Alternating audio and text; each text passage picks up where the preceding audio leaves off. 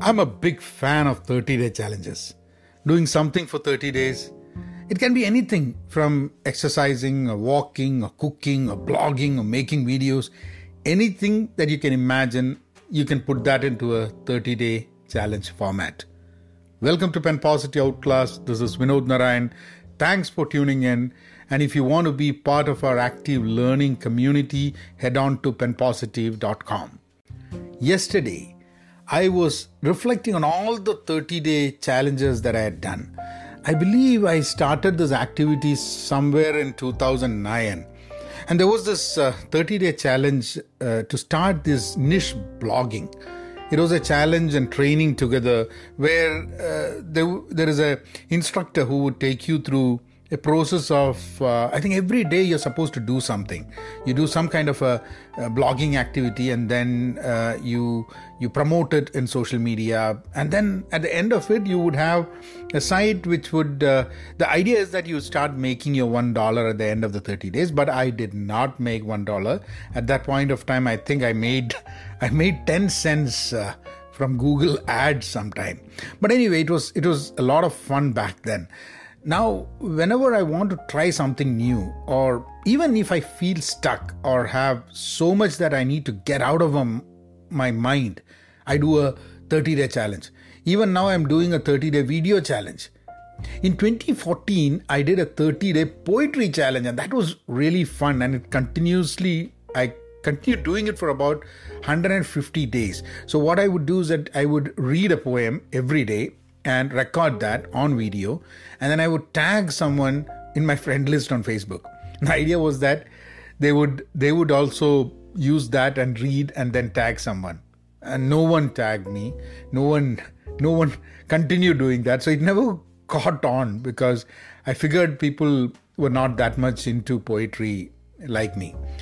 There are a few things that I found very beneficial in doing a 30 day challenge and using that method.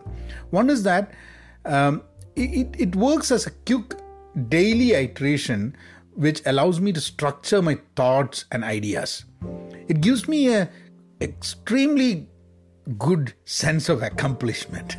Something, uh, see, there are, we all need some kind of a uh, accomplishment, validation for what we do, and 30 day challenges are exceptionally good for that.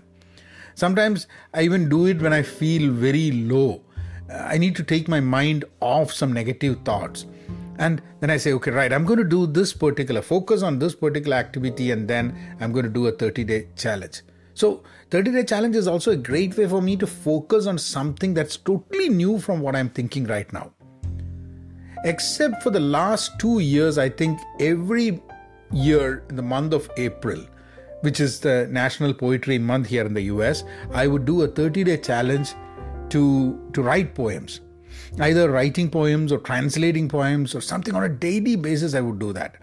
And it's tough because you would you would have a lot of enthuse when you start doing it and you would write poems and everything towards 15th 16th day words don't come ideas don't come you kind of you're completely drained of anything that you can poetically express but still, it's a great experience that you completely do that on the 30th day when you complete that poem.